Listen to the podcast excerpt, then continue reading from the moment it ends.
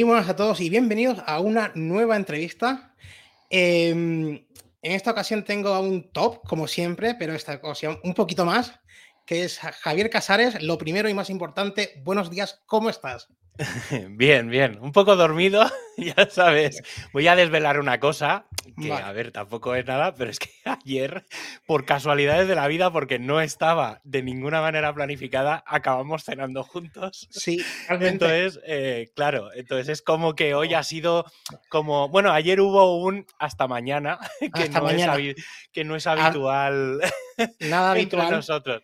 Pero sí, sí, no, bien, bien. Hombre, me fui a dormir un poco más tarde de lo normal, pues yo suelo irme a dormir temprano, y me fui a dormir como una hora después y esta mañana he madrugado bastante, entonces estoy con un poco de sueño. Pero aparte de eso, todo bien, todo bien. Nada, muy bien. muy aquí igual. Tenemos, que decir que, que, ayer fue, quedamos en la meetup de WordPress, en, que muy bien, y donde estuvieron hablando de accesibilidad audiovisual, ¿no? El tema, muy bien. Y yo te tengo que confesar que eh, no, no tengo guion. Todavía hay. bueno, ya, ya sabes, ya entrevistaste a, Jesús y ya sabes que Jesús y yo ahora lo tenemos un poco parado, pero nosotros estamos muy acostumbrados a llegar sin preparar nada y decir, tenemos que llenar media hora de programa sin habernos preparado absolutamente nada. O sea que estoy muy entrenado en eso. O sea, estoy entrenado en los dos extremos, en preparármelo todo, tener un guion, tener como mucho curro detrás, eh, para luego, yo qué sé, ¿sabes? Que en cinco, o sea, prepararme algo de cinco horas para grabar diez minutos, o sea, llevamos a ese extremo, al otro extremo, que es como ahora que realmente no tengo muy claro qué hago aquí. O sea que eso me lo vas a tener que explicar. Bueno, te lo voy contando. Lo primero es que sentarte. Em, yo tengo entendido que tú eres, que, tú eres administrador de sistemas. Sí. para los que no lo sepan, yo me cuento entre ellos, tengo una ligera idea, pero cuéntanos qué es eh, un administrador de sistemas. Pues mira, yo, em, yo, yo, yo de de carrera, digamos, de, titulito, de titulitis, soy administrador de sistemas. Administrador de sistemas, históricamente en la informática había dos partes. El que estaba eh, haciendo software, ¿vale? El que toque, digamos, el que programa, la parte más de programador, y el que toca el hardware, el que toca los cacharritos, ¿vale? Esa es la parte más de sistemas, por así decirlo. Pero sí que es verdad que yo soy un poco administrador de sistemas un pelín diferente, porque mm, obviamente cuando empecé a estudiar eh, hice un poco toda esa parte, ¿vale? Es más, mm, es más, para que la gente se lo vea, visualice, es la típica pantalla negra donde escribes cosas y parece Matrix. Pues eso, es mi trabajo, ¿vale? Pero sí que es verdad que yo he estado durante, o sea, cuando acabé de estudiar, eh, he estado muchos años programando, prácticamente pues desde 2001 que empecé a programar en PHP hasta prácticamente hace 4 o 5 años, que sí que es verdad que he seguido programando. ¿eh? O sea, el otro día estuve reprogramando un plugin, pero, mm, pero sí que es como que, bueno, está bien hacerlo, pero ya no tengo muchas ganas. Y hace 4 o 5 años, ya previo a la pandemia, eh, dije, mira, yo soy administrador de sistemas, es una cosa que me gusta, tuve la oportunidad de empezar a trabajar en, en una empresa donde hacían cosas de sistemas, aunque yo no estaba ejerciendo de sistemas puramente, estaba más en la parte directiva, operativa ahí. Y, entonces sí que cuando llegó la pandemia, cuando hubo un poco los cambios del mundo, eh, sé que, ah, bueno, ahora ya no suena tan mal, pero en su día yo lo decía, a mí la pandemia me vino muy bien desde el punto de vista profesional y, un poco de la vida, o sea, fue un, cambio radical que yo pude aprovechar, porque sí que es verdad que mucha gente estaba encerrada en casa eh, y yo trabajo encerrado en casa. Entonces, claro, para, para, mí era, para mí era el día a día. O sea, para mí la pandemia fue, bueno, tengo que ir con mascarilla a comprar al súper, pero el resto, digamos, tampoco, tampoco es que me cambiase la vida. Entonces sí que es verdad que aproveché ese cambio, digamos, aproveché para mm, perfilar mi perfil profesional.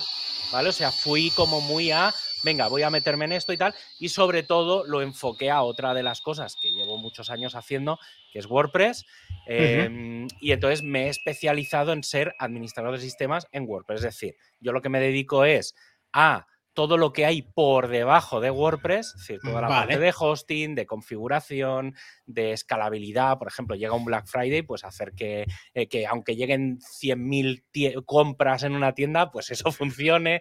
Ese tipo de cosas, que la web vaya rápida, es un poco eso. Eso es un poco lo más bonito de hacerlo, pero ya digo, ¿eh? Si imaginas una pantalla negra llena de letras y que parezca Matrix, pues eso es más parecido a lo que, a lo que hago.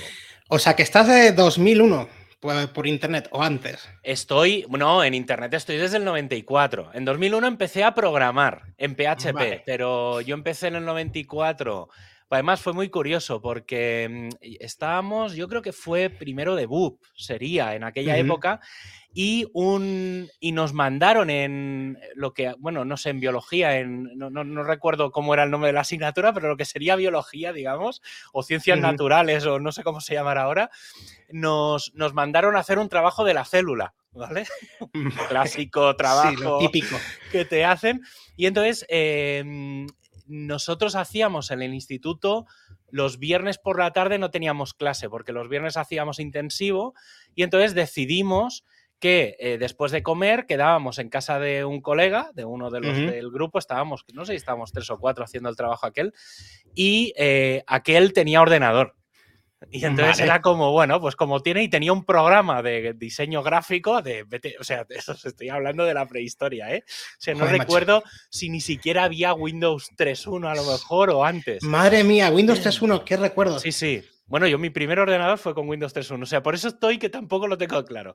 Y... Em, y entonces tuvimos la, bueno, teníamos la suerte, ahora, o sea, lo veo como suerte, que el padre del chaval este trabajaba en la Caixa, en la parte de informática, y eh, tenía internet. Y entonces tenía mm. un modem, un modem de, María los primeros, sí. sí. Y, o, eh, llamabas o te conectabas, sí. Y entonces de rebote, a través del, digamos, de conectarse a la Caixa, eh, empezamos a la las típicas revistas, no, me acuerdo de los nombres, pero aquellas las típicas PC Manía y no sé qué cosas que habían en, muy... estamos muy en mundo viejo, La ¿eh? prehistoria, la prehistoria, Sí.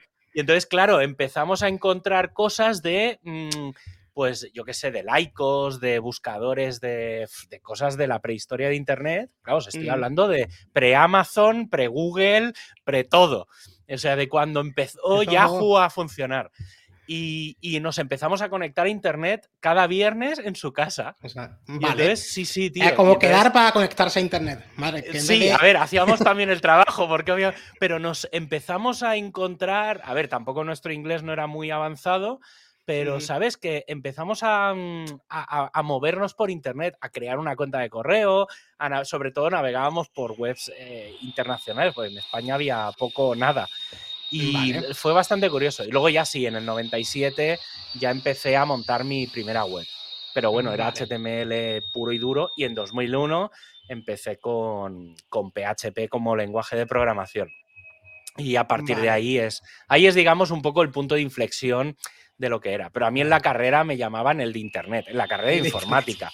O sea, tú imagínate la universidad, en la carrera de informática, que, que, a uno de los estudiantes, o sea, a uno de tus compañeros, te llamasen el de Internet, el de internet porque era... Claro, dices, ahora lo pienso y dices, pero tío, que éramos todos informáticos, ¿cómo, cómo yo era el de Internet?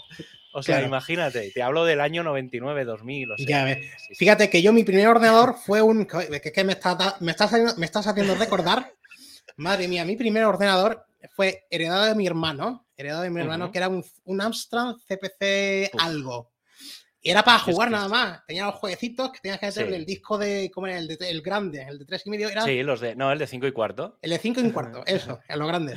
Entonces tenías que meter el disco para poder, para poder jugar, efectivamente.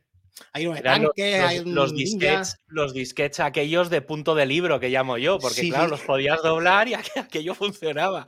Sí, sí. No, yo, yo, yo en eso sí que de reconocer que empecé más tarde. Yo creo que mi primer ordenador fue en el 94 o así. Yo creo que fue ese mismo curso cuando acabamos, después de estar todo el año y tal, dije, ostras, necesito un ordenador. Y, era un 486. Un 486 de X2 66 a 66 MHz, tenía turbo y todo. Tenía 4 megas de RAM. 4 megas de RAM. 4 megas de RAM. 4 megas de RAM. Y tenía 400 em, megas de disco duro. Que eso era la bomba. Sin, sin CD, o sea, tenía, disco, tenía disquetera de 5 y cuarto, disquetera de 3 y medio. Y eh, llegué, no sé, yo creo que tarjeta de sonido, no sé si la tuve, era una Sound Blaster 16, pero no sé si la tuve ahí o me la compré un poco después. Pero sí, sí, tío. Vale, sí, Esto es muy prehistórico, está quedando muy mundo viejo, ¿no? Muy mundo viejo, sí, sí. A ver, pues entonces vamos a redirigir entonces. A ver, hablando de, de, administración de sistemas, ¿qué es lo más raro sin decir nombres, ¿qué es lo más raro que has tenido que hacer o lo más heavy que tú recuerdes? Lo más raro que he tenido que hacer. Hombre, a ver, como raro. A ver, raro, no sé hasta qué punto es raro, pero no es, o sea, Claro, o sea, como raro, o sea, una cosa es heavy y otra cosa es raro. Entonces te voy a explicar lo raro. Lo raro es, antes te decía que, esta otra, que estuve trabajando en una empresa de, que se dedicaron a hacer administración de sistemas y una de las cosas que, que tuve que hacer, bueno, que acabé haciendo es un panel de control para controlar todas las máquinas que teníamos. Entonces, eso empezó siendo simplemente un sitio donde tener la IP guardada, el usuario de acceso, la contraseña y tal, pero luego empecé a montar un sistema que se conectaba a las máquinas, leía o interpretaba todo lo que había dentro y luego lo dejaba en el panel. Entonces tú llegabas al panel y decías, ah, mira, aquí hay un servidor de este tipo, aquí hay una base de datos de este otro, aquí tenemos esto. Sí, o sea, como proyecto raro, que no es, o sea, no es extremadamente raro, pero para mí desarrollar eso fue como muy raro. Porque claro, yo venía de programar webs, no de programar, conéctate a una máquina, trae los datos, luego lo pintas aquí. Entonces, como raro, o al menos a mí es un proyecto que, me gustó mucho. Y luego, más desde el punto de vista de escalabilidad y demás, hombre, hace no mucho, lo más heavy así que me han pedido fue Em, es un cliente que ya lo tiene, pero lo tiene como en pequeño, ¿vale? Es un cliente que, lo que hace es, bueno, ellos tienen un WordPress, tienen una web, la gente se tiene que loguear y una vez dentro, eh, una vez estás ya registrado, eh, te publican un vídeo de una emisión en directo, ¿vale? Pero lo hacen, digamos, no lo hacen público como si fuera en YouTube, sí que no, que normalmente lo hacían, no sé ahora cómo lo hacen, pero solían hacerlo con Vimeo. Y entonces, claro, el, la, digamos, tampoco técnicamente no es ninguna cosa extraña, es un WordPress normal, e incrustas el vídeo y ya está. O sea, técnicamente el sitio no tiene ningún problema. ¿Cuál es el problema? El problema es cuando te dicen, eh, no, este proyecto, claro, como es una emisión en directo de un evento que se, retransmite en streaming, porque yo qué sé, es, imagínate, es eh, el no sé, el Congreso de Médicos de España, ¿vale? Vale. Claro, hay, hay médicos que van al sitio físicamente y entonces a lo mejor tienes un evento con 200 personas, que eso es lo que se está grabando, pero luego tienes 8.000 médicos que están en, su casa o en su despacho viendo, la cosa. Claro, y aquí te acabo de decir lo que pasa, que es que hay 8.000 médicos 8.000 personas que se tienen que loguear en la web en un margen de 10 minutos. Porque claro, el evento empieza, yo qué sé, a las 6 de la tarde. Y entonces mm. a las 6 menos 10 empieza gente a entrar y a entrar y a entrar. Y claro, y eso es un no parar. Entonces, claro, es muy fácil poner una página en la que no hay registro ni nada y sirves un vídeo porque claro, eso, digamos, lo puedes almacenar y como eso todo el mundo ve exactamente lo mismo, no tiene ningún mérito. Pero claro. en el momento en el que la persona se loguea en una web, cada persona se tiene que cargar y además tiene un chat y no sé qué. Entonces, claro, empiezan a haber cosas que desde el punto de vista de escalabilidad no puedes hacer. Y entonces tuve, tuve que montar la NASA. O sea, ¿sabes? Tienes que empezar a montar cosas que normalmente no se montan con WordPress, que es una capa por encima que distribuya tráfico, luego por debajo un montón de servidores. Eh, claro, entonces empieza eso a ser divertido.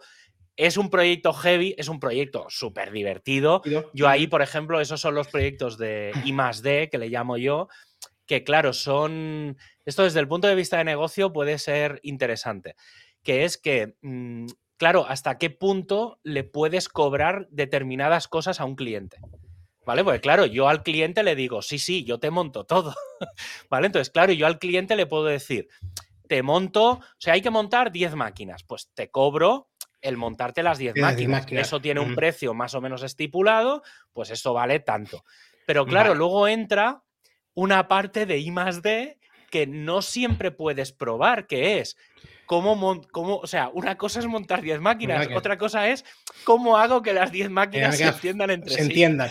¿Vale? Entonces, claro, ese punto de hacer pruebas, de experimentar, de cómo testeo, cómo simulo 8.000 personas conectándose a la web, ese tipo de cosas no se pueden cobrar al cliente porque entran dentro de tu trabajo de I de mejorar todo. Claro, luego también te da otro punto, que es una vez montas esto y, y, lo tienes funcionando, claro, es un producto que ya puedes venderle a otros. Entonces, claro, yo eso acaba convirtiéndose en algo de si alguien te viene eh, con otra movida super heavy de estas, pues, no, sí, sí, yo esto ya lo he montado, se montó así, podemos hacerlo. Mm, ¿Te interesa? Sí, claro. Y entonces la, gracia aquí es que ya tiene otro precio. ¿Vale? Porque claro, ese I más D, ese I más D no se lo has cobrado al cliente de conejillo de indias, porque obviamente hace de conejillo de indias, claro. pero al siguiente le empiezas a cobrar ese extra que ya es el, know-how que le vas a cobrar al, resto por, vale. por eso, por, por, ese conocimiento extra que tienes. Sí, sí. Vale, y ah, has dicho eh, montar montarle 10 máquinas. Eh, ¿A qué te refieres con montarle 10 máquinas? ¿10 servidores? sí. Mm, vale. Sí, para mí la, palabra servidor y máquina es un poco lo mismo, pero sí, técnicamente, si quieres explico un poco cómo, funciona Internet, que esto siempre es muy, muy divertido. la web llama, el dominio llama a un hosting, ¿no? A un grupo de archivos que están en un sitio, digamos. Efectivamente, o sea, Internet, hay, hay una cosa que hay que partir de una base que es que Internet funciona, esto ahora quizá no es tan, tan, tan, tan, pero en general, Internet funciona con ficheros de texto, ¿vale? Es decir, cuando hablamos de registrar un dominio eh, o las DNS o el correo o una web, todo al final son ficheros de texto. Ficheros de texto. ¿Vale? Sí. Entonces, em, sobre todo las partes de configuración, obviamente, pues el, pero el correo no deja de ser un fichero de texto, eh, una web no dejan de ser ficheros de texto, obviamente una imagen no, pero todos son ficheros de texto. Entonces, em, cuando tú contratas un hosting para montar una web, normalmente lo que se suele contratar es lo que se llama un hosting compartido, ¿vale? Entonces, tú lo que haces es eh, en, un, en una máquina, en un ordenador que hay por ahí en internet, ¿vale? En un edificio. Se puede decir, entre, comillas, un disco duro gigante, ¿no? Sí, bueno, en realidad, en realidad son muchos ordenadores. Sí que es verdad que, mm. claro, no es el ordenador que tienes en casa, son ordenadores que están pensados para estar conectados muy a internet, entonces no tienen, por ejemplo, solo una tarjeta de red, tienen varias, están como conectados por diferentes cables para que si un cable se rompe, mm, el tráfico va por otro. Eh, por ejemplo, a nivel eléctrico, son ordenadores que están enchufados por dos sitios a la vez, para que si una corriente se va, otro proveedor de corriente eh, te da la corriente, ¿vale? Entonces, ese tipo de redundancias es la diferencia, digamos, por, por eso normalmente la gente no tiene servidores de internet en su casa, porque si se te va la luz, a la mierda todo. ¿Vale? Entonces, son, digamos, edificios donde hay ordenadores especiales, pero que son ordenadores como los de casa, ¿eh? O sea, no tienen tampoco ninguna cosa en especial. que tendrán, que eh es, perdona, que, en ese edificio tendrán ellos un, un sistema de emergencia para. Claro, si se va la luz, pues tienen un, generador que oh, funciona normalmente con diésel. Entonces, eh, pues, y entonces automáticamente cuando se va la luz, ¡pum! El generador se enciende y hay mm. corriente y tal. Sí, sí, eso sí, es, la verdad es que es bastante, es bastante guay. Y entonces, eh, estos normalmente cuando tú mm, contratas para tener tu web, o tu blog o lo que sea, tú lo que haces es, en un ordenador hay un montón de clientes, ¿vale? Entonces, eso es lo normal. Pero claro, yo, y entonces eso es una máquina, entonces en una máquina hay 2.000 clientes. Yo no monto eso concretamente, aunque tengo algún cliente que tiene cosas de estas, yo lo que le monto es una web, un servidor, una máquina. ¿Vale? Entonces, claro, cuando hablo de 10 servidores, son 10 ordenadores conectados entre sí y es, claro, es toda una matraña de, infraestructura ahí. Pero claro, está pensado, esto un poco la diferencia es, no sé, por ejemplo, tu ordenador tiene 4 eh, CPUs y 8 GB de RAM, ¿vale? Que esto, pues, cada ordenador en su casa, cada uno lo tendrá. Claro, si tú compartes eso en un hosting compartido, tú lo que haces es que esas 200 mm. webs comparten esos cuatro, esas cuatro CPUs y esos 8 GB de ah, RAM. Cuando tienes un proyecto que necesitas que sea muy grande, eh, lo que necesitas es que las cuatro CPUs sean solo para ti. Solo para y la RAM sea solo para ti. Entonces, yo lo que un poco intento hacer es, por ejemplo, en una web, volvemos al ejemplo de un WordPress, tienes como tres partes. Tienes el servidor web, que es el, donde tu navegador se conecta, cuando tú escribes javiercasares.com, tú entras en el otro lado, digamos, hay como otro navegador que es el que dice, ay, me están pidiendo esta web, tengo que devolverla. ¿Vale? Entonces, eso es un tema. El siguiente tema es el lenguaje de programación. En este caso, por ejemplo, WordPress está hecho con PHP, hay muchos otros, Python, C, hay un montón. Y luego está normalmente la base de datos, que es donde se almacena la información. Cada una de estas cosas eh, aunque normalmente están juntas siempre en el mismo servidor para que no liarla y para que para el usuario sea muy fácil. Claro, volvemos a lo de antes, cuando hablas de escalabilidad, tienes que separarlo para que, porque claro, em, el código de programación, por ejemplo, te puede necesitar mucha CPU porque tiene que calcular muchas cosas, tiene que ejecutar mucho código matemático y entonces necesita mucho, mm, eso, mucha CPU, mucho, mucha respuesta, pero a lo mejor necesita muy poca memoria, porque en realidad lo que necesitas es hacer cálculos matemáticos, pero mm, eh, uno más uno no, te va a consumir mucha memoria, ¿vale? En cambio, una base de datos pasa normalmente lo contrario ¿Por qué? Porque a lo mejor tú haces una petición, pero esa petición, hacer el cálculo de lo que tiene que devolver, ¿vale? Porque esa, una petición a lo mejor, claro, una petición a lo, es lo que te digo, ¿eh? a, nivel de consumo es muy reducido, pero cuando tienes que calcular esa petición de, oye, tráeme eh, el listado de los 10 últimos artículos con sus fotos, su título, su no sé qué, los, los tags, claro, tiene que hacer todo ese cálculo. Y entonces la, base de datos a lo mejor necesita más RAM. Entonces necesitas una máquina con menos CPU, por ejemplo, una CPU y 16 GB de RAM. En cambio, la parte de programación, a lo mejor necesitas 8 CPUs y 8 de RAM. Entonces, esas diferencias, si lo tuvieras todo mezclado, claro, hay como desbarajustes porque no está todo alineado.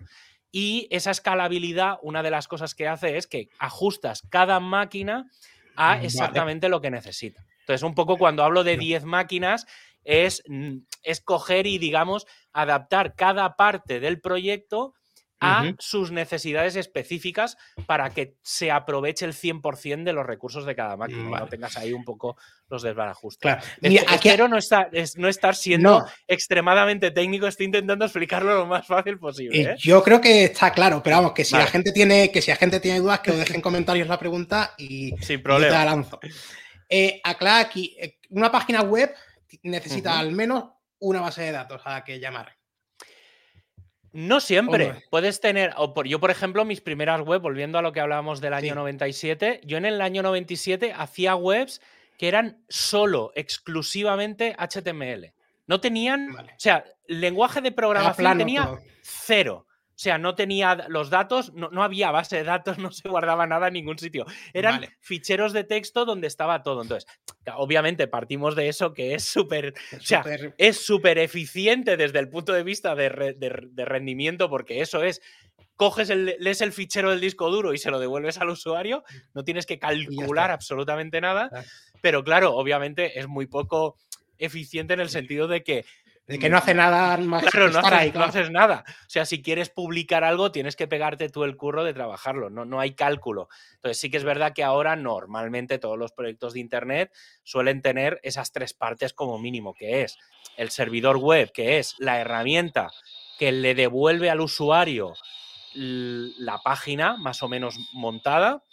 Luego tienes el lenguaje de programación, que es el que calcula qué es lo que el usuario necesita, que es, por ejemplo, el que calcula que cuando tú le das a un usuario una contraseña, lo recibe y dice, ay, me está llegando un usuario y contraseña, tengo que verificar que ese usuario y contraseña es quien dice ser. Y normalmente ese usuario y esa contraseña están en, esa base, de datos. Para que la gente se haga una idea, una base de datos es como el Access de Microsoft, que, mm, no tiene más, que es un sitio o un Excel. Por el, el, cutre Excel base de datos donde normalmente dejamos ahí todos los usuarios contraseña guardado, eso en el fondo es una base de datos. Imaginaos que una base de datos no deja de ser eh, internamente, además se le llaman tablas como las tablas del Excel, donde hay filas y columnas, como en el Excel. Es decir, el Excel en el fondo es una base de datos. Lo que pasa que, mm. claro, y entonces tú lo que dices es, eh, en el, cuando tú llamas a esa base de datos, tú lo que le estás diciendo es, mira, vete a la pestaña usuarios y en la columna nombre me buscas el nombre Javier. Y en la columna contraseña verificas que la contraseña que me ha enviado Javier es la misma que hay ahí. Y entonces, eh, básicamente es eso. Está ok, pues venga, pasa. Mm. Eh, claro, entonces, eh, oye, ¿el usuario Javier tiene esta contraseña? Sí. Vale, entonces se vuelve al PHP, en este caso al lenguaje de programación, y le dice al servidor web, oye, sí, es Javier, déjalo pasar. Y entonces te vas al, panel donde sea o lo que sea. Vale. Pero sí, eso es un poco que cuando, cuando, tú contratas un hosting, por ejemplo, instalas WordPress, la base de datos ya se te, se te instala sola se te instala todo solo, y ahora ya, le das a un botón, y se monta todo. sí, sí, claro, esa es, la gracia. Es un poco la diferencia que hay eh, entre una empresa de hosting y alguien que hace lo que hago yo. ¿Vale? O sea, a ver, que yo en el fondo no dejo de trabajar con empresas de hosting, pero trabajo, digamos, con un tipo de servicio que no es el que se le da al usuario final. Y yo hago, digamos, ese trabajo manual que la empresa de hosting automatiza. Entonces, claro, si tú quieres montarte un blog, normalmente la gente no me llama a mí. Eh, sí que es verdad que tengo clientes a los que simplemente les gestiono su web corporativa, pero claro, con una idea de trasfondo que es, necesito que esa web corporativa, aunque tenga muy poco tráfico, necesito que esté monitorizada, que esté el 100% del tiempo funcionando, que alguien mantenga y esté seguro de que no hay eh, agujeros de seguridad, de que no la van a hackear. Claro, ese, esa esa parte artesanal que, le, digo yo siempre, yo lo que hago es, ser artesano de cosas que se pueden automatizar. ¿vale? Entonces, obviamente, como todo, pues tiene sus pros y sus contras. Pero esa es un poco la, diferencia de mm. llegar a un hosting y ahí tienes lo que te dan y ya está, y no puedes mm. toquetear. Y yo hago todo lo contrario. Yo lo que, hago es toquetear todo. Que no quiere decir que sea malo, ¿no? Pero que no, no, no, no, no. Todo eso que hace el hosting automatizado lo haces tú, digamos, manualmente. Sí. Y lo haces como a medida, como si fuera un sí, e, efectivamente. O sea, sí, esto es exactamente eso. Es, oye, tengo una boda. ¿Vale? Entonces, claro, seguramente el novio. Claro, tú puedes, tú como invitado, puedes decir, pues mira, me voy a no sé dónde, me compro el traje de turno, luego le hacen el...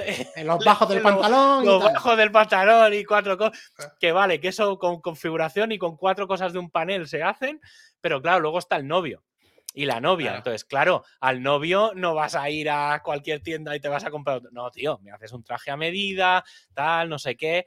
Pues es, es un poco esa diferencia. Entonces, claro, pero el novio es el que no puede fallar en la boda. Claro. entonces tiene que estar ahí, tiene que estar todo perfectísimo, tiene que aguantar todo el día, tiene que aguantar toda la noche, tiene que estar ahí. Él, los invita, luego se emborracha, los acaba viendo por ahí, eso ya da igual.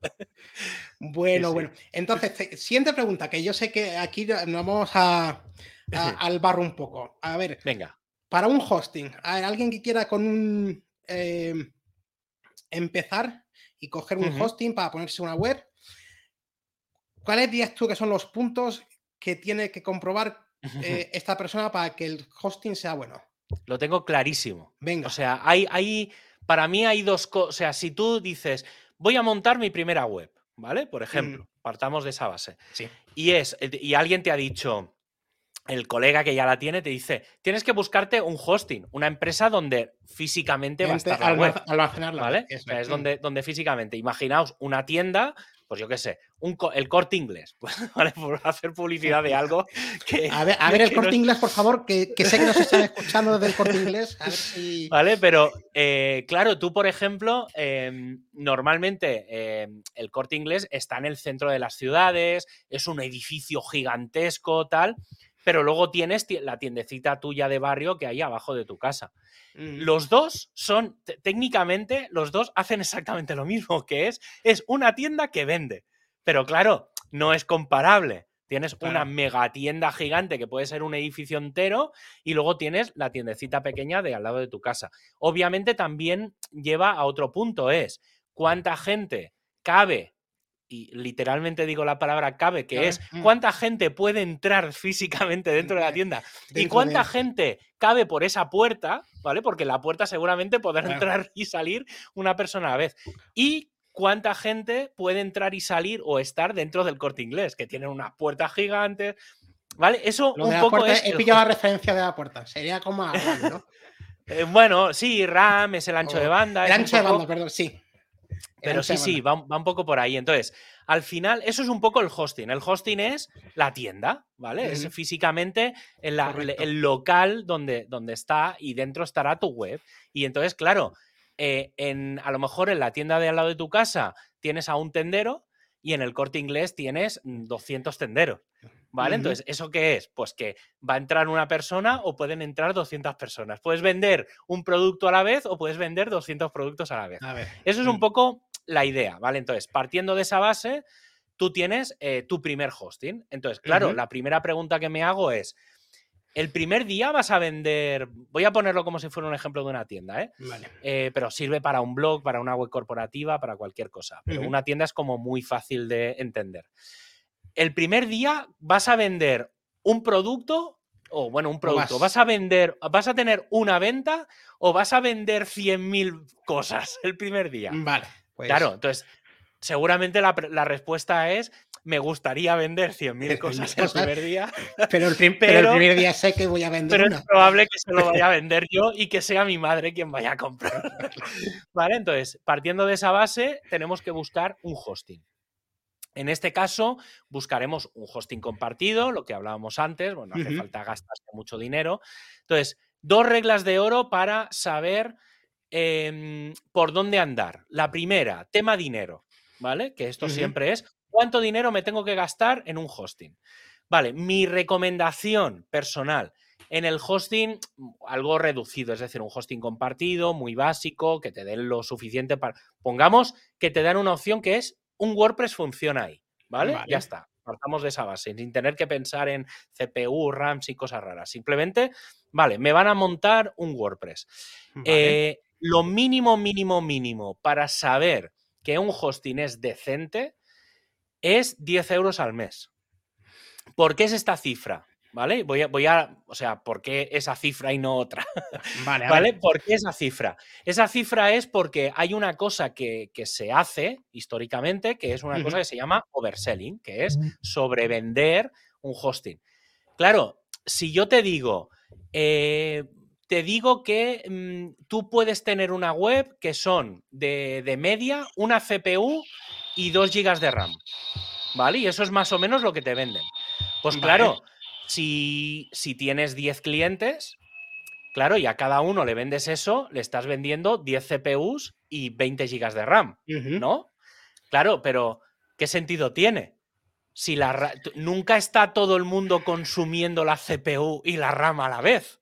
Claro. Por lo tanto, si en vez de 10 clientes meto 20, ¿vale? ¿Qué probabilidades hay de que los 20 estén consumiendo todo a la vez?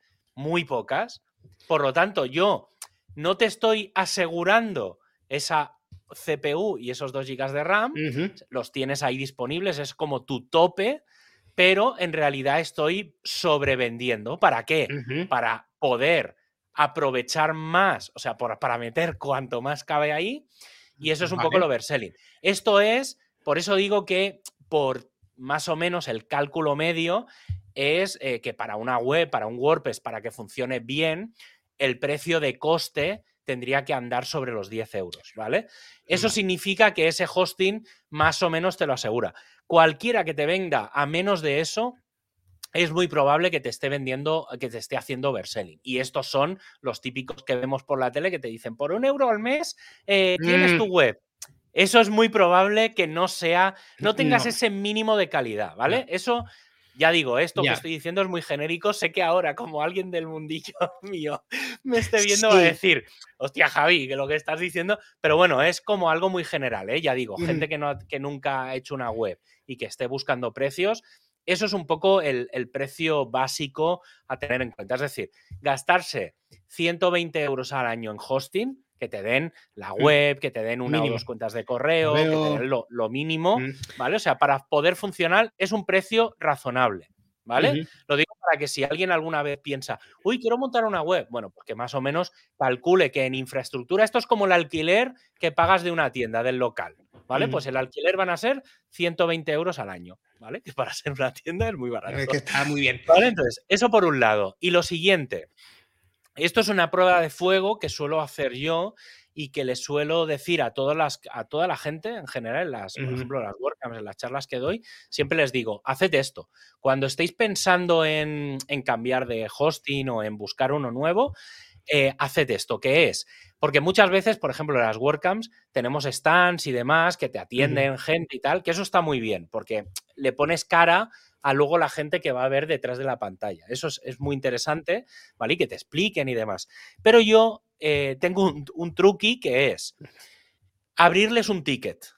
Es decir, tú llegas a una empresa de hosting con la que no trabajas y te vas a la sección de ayuda o soporte o, al chat o lo que sea y directamente les haces una pregunta, ¿vale? Que es, eh, quiero montar un WordPress, ¿qué herramientas, qué cosas me vais a ofrecer para que ese WordPress funcione? Por ejemplo, ¿eh? ya digo, por poner un ejemplo, esto sirve para cualquier cosa, que si es un PrestaShop, es un Magento o es la NASA, le hacéis la misma pregunta. Oye, quiero montar esto, quiero montar la NASA.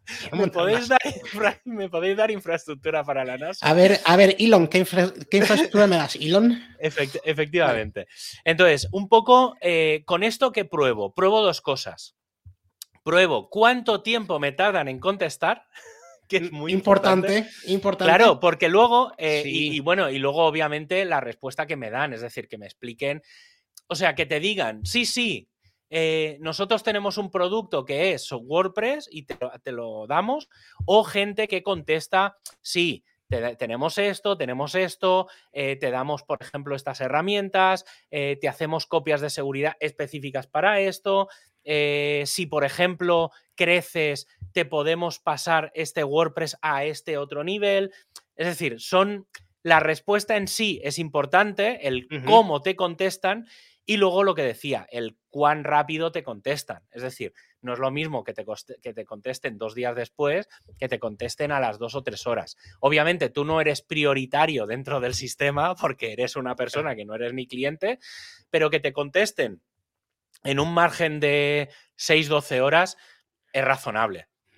Y entonces, claro, aquí lo que pruebas es lo que realmente estás contratando. Estás contratando un servicio de soporte. O sea, cuando tú pagas un mm. hosting, el hosting es lo de menos. Te puedes mm. cambiar de hosting cada día si quieres, ¿vale? o sea, el hosting en sí, nadie te va a dar una tecnología súper, súper, súper heavy diferente. Es decir, el hosting en sí no es diferencial entre las empresas de hosting, porque más o menos todo el mundo te da lo mismo. ¿Vale? Sí, puedes tener más disco duro, menos. Claro, ahí ya depende un poco de tu proyecto.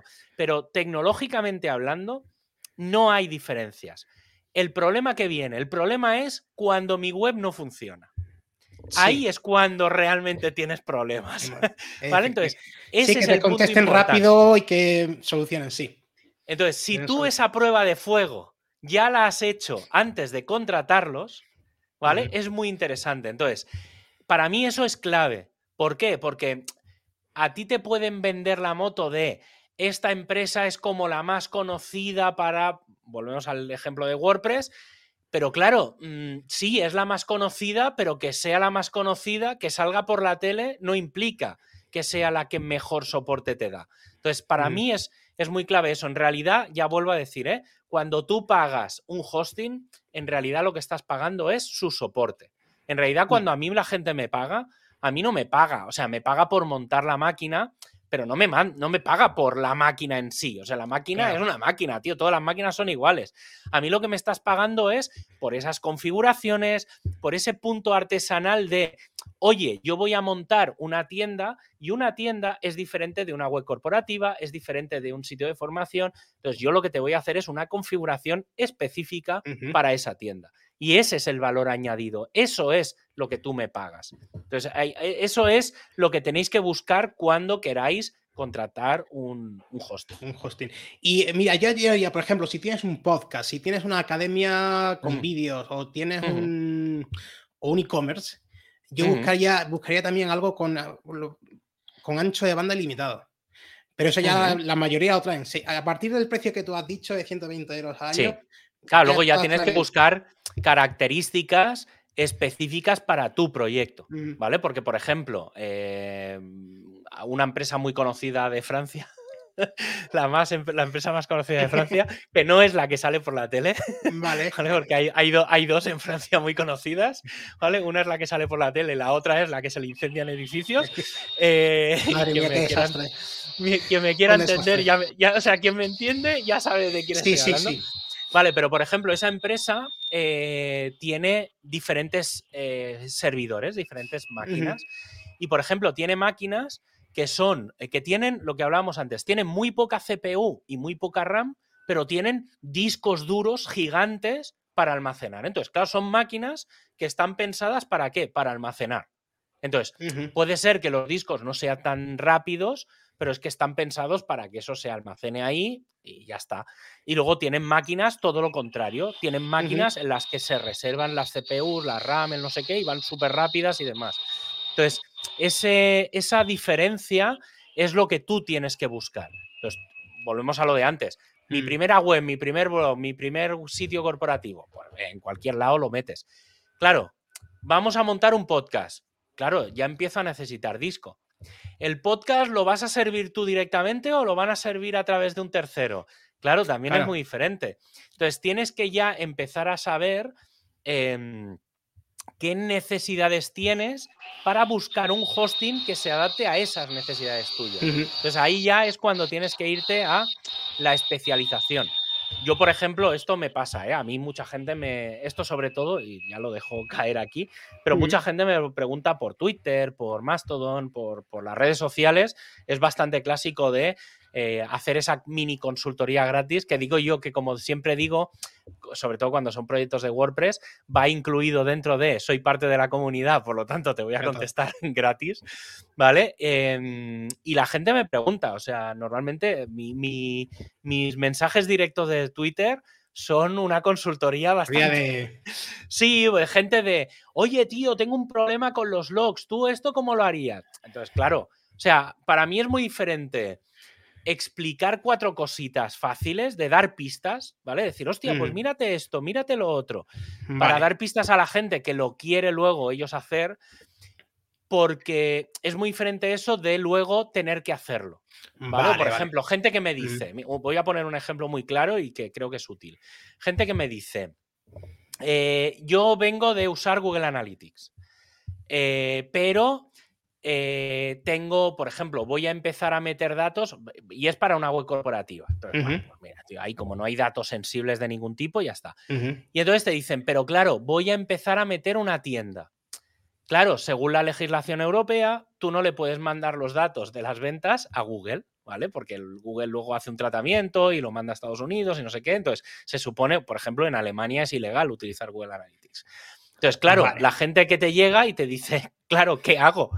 No puedo usar o, estoy buscando una alternativa a Google Analytics. Y entonces mi respuesta es fácil, pues oye, mira, tienes Matomo, que esto viene de un proyecto que se llamaba Piwik, esto tiene muchos años, entonces si tienes una tienda o vas a recoger este volumen de datos, pues se puede montar. Es código abierto, lo tienes ahí, es como WordPress, es un WordPress, pero está pensado para analítica. Vale. Y entonces yo, esa es mi respuesta. Entonces, claro, ¿qué es lo que puede pasar a partir de ahí? Que es que te digan, o sea, habrá gente medianamente técnica que diga, me lo voy a instalar y se lo montan, y habrá gente no técnica que es la que te dice, oye, necesito ayuda montándome un matomo, ¿cuánto cuesta hacer? Vale, entonces, ahí es, esa es la diferencia, digamos, de la parte de hacer ese primer paso, ese nivel 1 de consultoría gratis, que a mí no me importa, tío, es difundir, sobre todo además, yo soy muy pro eh, código abierto, por lo tanto, si te puedo ofrecer un matomo en frente de Google Analytics, te lo voy a ofrecer. Entonces, esa parte te la voy a, y además lo hago con muchísimo gusto, o sea, estoy, ya te digo que cada día siempre llega un, un, mensaje, de algo. Mm. Sí, si no me llega por un lado, me llega por correo, me llega por algún lado. Por algún lado. Eh, mm, y entonces luego ya está esa parte más de trabajo, es decir, una cosa es que me digas, necesito ayuda con esto y otra cosa es, oye, necesito la solución a esto, tú me la puedes hacer, ¿cuánto vale? Entonces, depende. Hay veces, y hay muchas veces eh, esto, ahora me voy a tirar piedras contra mi tejado, pero es lo que hay. Como es la realidad, tampoco la voy a enseñar, la, voy a, la voy a esconder. Pero sí que es verdad que, eh, por ejemplo, cuando alguien me ha venido, alguien de la comunidad de WordPress sobre todo, me viene y me hace una consulta y me hace tal, y luego me piden cosas, les hago descuento comunidad. ¿Vale? O sea, lo primero que me piden pero descuento comodidad que puede ser el 50%, ¿eh? O sea, no es, oye, te hago un descuento del 10%. No, no, que a veces lo dejo a precio de coste todo. Y entonces, ¿por qué, tío? Porque en parte, a mí, sobre todo gente nueva, ¿eh? Cuando ya es un proyecto grande no tiene mucho sentido. Pero gente nueva, lo que tú me decías, oye, mira, me he estado mirando empresas de hosting, no me acaba de convencer. Em, oye, tío, tú me has dicho que a lo mejor por 10 euros al mes puedo tener mi propia máquina para mí solo, coño, pues en vez de tenerla en un hosting compartido por el mismo precio, o a lo mejor por 12 o 15 euros, que tampoco es un precio exagerado, eh, puedo tener mi propia infraestructura. ¿Cuánto cuesta eso? Entonces, a lo mejor es, oye, mira, te lo monto y en vez de cobrarte, no sé, me lo invento, 100 euros, ¿vale? Que sería lo que le cobraría a alguien normal, te voy a cobrar 50. ¿Por qué? Porque para mí, parte de mi trabajo dentro de la comunidad de WordPress es que tú empieces a utilizar WordPress, y lo empieces a utilizar de la mejor manera posible y que tengas la mejor experiencia posible. Entonces, yo lo que no quiero es que el precio sea una barrera de entrada. ¿Vale? Entonces, pum, ya está. Perfecto. son, son formas, ¿eh? Yo sé que hay mm. gente que lo hace, hay gente que no. Bueno, ya está, es, lo que hay. Bueno, cada uno tiene su, forma. Mira, te voy a preguntar, eh, porque ya vamos 45 minutos ya, madre mía. Venga.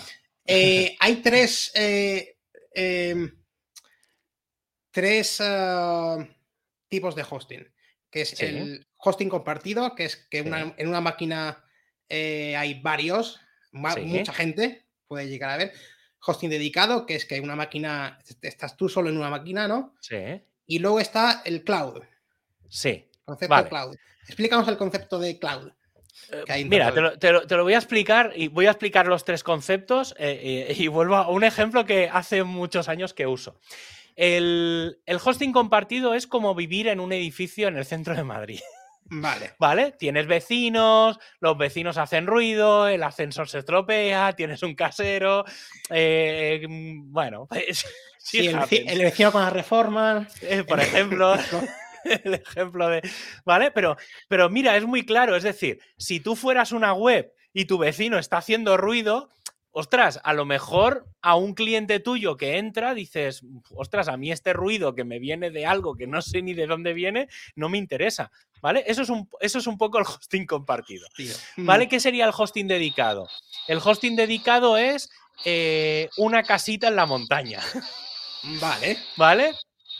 Eh, entonces es, yo tengo mi casa, tengo mi parcela y aquí estoy solo y sí que es verdad que alguien, en este caso el ayuntamiento, me da luz, agua, gas, me da los servicios, ¿vale? Pero la casa es mía, me la he construido yo o la he traído yo, ¿vale? Que queda un poco raro eso. pero, pero es... Eh, sí, estaba en un sitio y ¡pum! De golpe, ¿vale? Como si fueran los Sims, que pones crear casa y ¡pum! Y se crea. ¿Vale? Eso sería un poco el hosting dedicado. Y luego tenemos el. Tenemos lo que son los VPS y el cloud, ¿vale? Que no son exactamente lo mismo. Un VPS vendría a ser em, un chalet dentro de una urbanización. Vale. ¿Vale? Entonces, tú tienes una urbanización en la que, bueno, compartes vida con otra gente, ¿vale? No es no vives en medio de la montaña como en un dedicado, ¿vale? Que, que estás tú solo ahí, no tienes. A los tus vecinos son árboles, por así decirlo.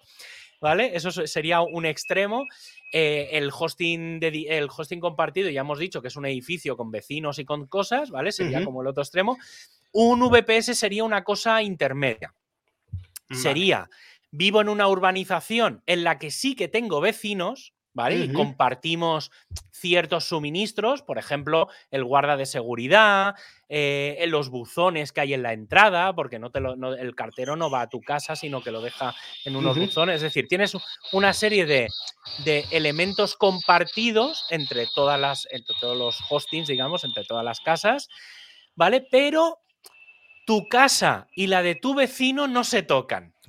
¿Vale? Es decir, entre tu jardín y el jardín del vecino hay, una, valla. Una valla. Y cada uno con su puerta. Claro, tu jardín está súper verde, súper bien cuidado, súper tal, y el del vecino está seco. ¿Vale? Vale. ¿Eso qué hace? Que sí, es verdad. Tú cuando pasas por allí ves que un vecino está todo muy bien, muy cuidado, el tío tiene la casa recién pintada y el otro está hecho un desastre, pero una cosa no implica la otra. Es decir, que yo vaya a tu casa, no, las ratas, digamos, no se me van a venir a mi casa, ¿vale? Mm, es decir, lo malo de uno no te viene al otro, ¿vale? Ya digo, ¿eh? eso es, compartes ciertos suministros, es una urbanización, ¿vale? Eso serían VPS.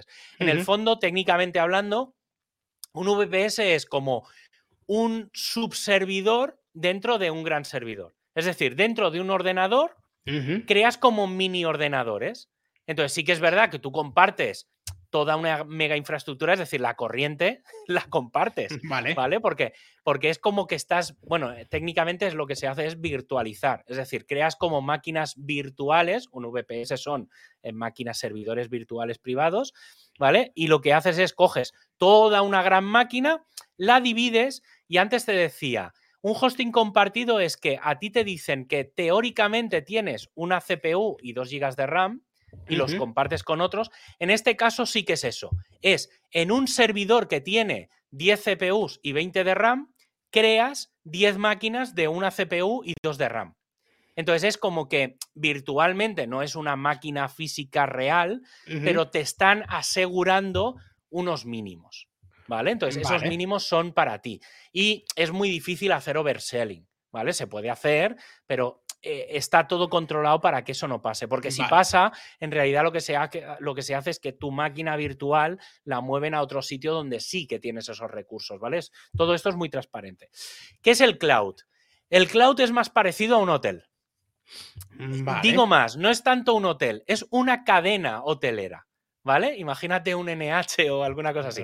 Entonces, voy a poner el ejemplo. El ejemplo eh, es... Perdón, NH, por favor, que, sé que nos están escuchando. A ver si algún patrocinio queda por ahí. Venga. Vale, entonces, el... imagínate pues una cadena hotelera. Tú, eh, pero claro, es tan... O sea, tú sabes que, hay un hotel en Barcelona, hay un hotel en Madrid, hay un hotel en París, hay un hotel en Alemania, hay un hotel en Nueva York, ¿vale? Entonces, esos son las llamadas localizaciones, ¿vale? O sea, que en un hotel funciona así. Pero en realidad el hotel es el mismo. Es decir, es el NH Madrid, NH Barcelona, París, lo que sea. Tú imagínate, o sea, tú puedes decir, me voy a. Estoy en Europa, ¿vale? Vale. y entonces voy a hacer turismo a Europa, ¿vale? Y entonces. Eh, claro, porque sí que es verdad que es muy diferente ir a Europa que ir a Estados Unidos, ¿vale? Pues estamos hablando de continentes, legalmente son cosas muy diferentes, ¿vale? En un sitio a lo mejor necesitas visado, en el otro no, ¿vale? Ese tipo de, de, cosas random. Voy a llegar a algún sitio. es que, es que, pero es que es de verdad que es muy mágico. Esto sí, sí, voy a explicar. Vale, entonces, tú imagínate que llegas a, a, NH y llegas a un stand, que no, o sea, llegas a una recepción que realmente físicamente no sabes dónde está. O sea, tú llegas a una recepción y dices, oiga, quiero quedarme aquí una noche. ¿Vale? Y entonces te dicen, sí, sí, su habitación es la B127. Pero lo que no, tú no sabes es que la B es de Barcelona, ¿vale? Y te podían haber dado la M100, ¿vale? Pero tú no lo sabes. Entonces, cuando tú vas al cloud, tú llegas a la puerta y te dicen, sí, su habitación es la B127. Y por un túnel oculto de, de, magia, automáticamente apareces en Barcelona. ¿Vale? Pero tú no lo sabes. cuando tú contratas la noche de hotel, pero te da igual, porque el día que quieres salir de, o sea, tú entras, llegas por la tarde al hotel, entras en un ascensor y apareces en la habitación de Barcelona. ¿Vale? Eh, y cuando sales de la habitación y vuelves, vuelves a estar en Sevilla, que es, o en Granada, que es donde estamos, ¿vale? Es, la magia esta. ¿Vale? El cloud funciona así. El cloud, desde el punto de vista de las webs, es. Em, eh, los clouds, vamos a poner ejemplos tipo Amazon, Google, Microsoft, ¿vale? Los grandes, lo que hacen es tener infraestructura en diferentes regiones que le llaman, ¿vale? Entonces, por ejemplo, em, ahora se ha creado en España, que creo que han sido los primeros, creo que ha sido Amazon los primeros en, llegar, y han creado la región eh, Europa Sur 3 o algo así, ¿vale? Fijaos en los nombres, ¿vale? Y entonces la región Europa Sur 3 es España. ¿vale? Tú no lo sabes, tú contratas eso y dices, bueno, pues... Y entonces en, España en realidad hay tres edificios donde se almacena la información. Y cuando tú almacenas, tú no sabes en cuál de los tres edificios físicamente está la información. Puede estar en cualquiera de las tres. Y te digo más, te la pueden cambiar sin, sin avisar. Es decir, tú hoy estás en, en el edificio 1 y mañana, sin, de forma transparente ¿eh? todo, eh, tu web está en el edificio 2. ¿Por qué? Porque el edificio 1 se ha incendiado y han movido todo. Todo lo del edificio 1 lo han movido al 2, es totalmente transparente y sigue todo funcionando. ¿Vale? Eso es un poco el modelo cloud. El modelo cloud, la, la ventaja y la diferencia es que el modelo cloud, antes hablábamos de los servicios compartidos. Vale. El problema es que, eh, mira, voy siguiendo con el ejemplo de Amazon, ¿vale? Tú seguramente en tu, en tu edificio, tú tienes unos buzones que te da el edificio, ¿vale? Pero tú, por ejemplo, en tu ayuntamiento, o sea, en tu ciudad, tú puedes irte a la oficina de correos y contratar un, un P.O. Box, ahora no me sale, un, un de esto, una cajita de estas de. Un apartado de correos. Apartado de correos. Es que me salía el nombre en inglés. ¿Vale? Eh, Entonces, el, apartado de el apartado de correos, ¿qué es? ¿Qué es? Que alguien medio externo te ofrece un buzón de correos. Vale. Literalmente, ¿vale? Entonces, claro, ¿qué pasaría? En el caso de que tú contrates con el cloud de Amazon, ellos lo que te dicen es, no, no, aquí no hay buzones de correo estándar. Aquí lo que tengo son mis cajitas estas como las de donde, ¿sabes? Donde te dejan los paquetes de Amazon. Amazon Hub, sí. Vale, pues aquí tienes que usar el Amazon Hub. Porque no mm. tenemos, o sea, aquí no hay, no hay correo, no hay apartados de correos, no tienes el buzón de tu edificio. No, no, aquí tienes que usar esta mierda que es lo mío, ¿vale? Y tienes que usar este tipo de buzón de correo. Y ellos te dan ese tipo de servicio que es una cosa suya. ¿Funciona exactamente igual que un apartado de correos de correos o mm. que el buzón de tu casa? Sí, es exactamente lo mismo, pero es el suyo, el de su marca. ¿Vale? Pues eso funciona un poco con las bases de datos, con todo, ¿vale? Entonces es como el cloud es es eso, es como una cadena hotelera en la que tú llegas, te hacen la cama, te lo hacen todo. Tú no te tienes que preocupar de absolutamente nada, de coger la llave, entras, y, lo tienes todo mm. hecho. Y cuando sales al día siguiente, coño, si está todo hecho, ¿vale? Pues esa es un poco la diferencia con el resto, ¿vale? Entonces, digamos, mm. a nivel de hosting tenemos como esos cuatro niveles. El más bajo sería el hosting compartido, que sería como el edificio. El siguiente, que sería, bueno, los dos siguientes, que serían el VPS o el hosting dedicado, que sería pues esa parcela con unos, una serie de vecinos o una parcela en la que estás tú solo. Y el siguiente nivel ya pues es esto, una cadena hotelera en la que tienes todo hecho prácticamente, ¿vale? Es como que tienes que aprovecharte. ¿Es, claro el ejemplo? Está clarísimo, clarísimo. No he, hablado de nada de tecnología, fíjate, para que luego me digas que, tío, tú das unas charlas muy técnicas. bueno, si alguien tiene una duda de esta manera, que deje en comentarios y ya se resuelve. Bueno, vamos a ir, eh, Javier, si no te importa, vamos a ir ya directamente al segundo bloque de preguntas. Venga. ya estamos llegando casi a la hora.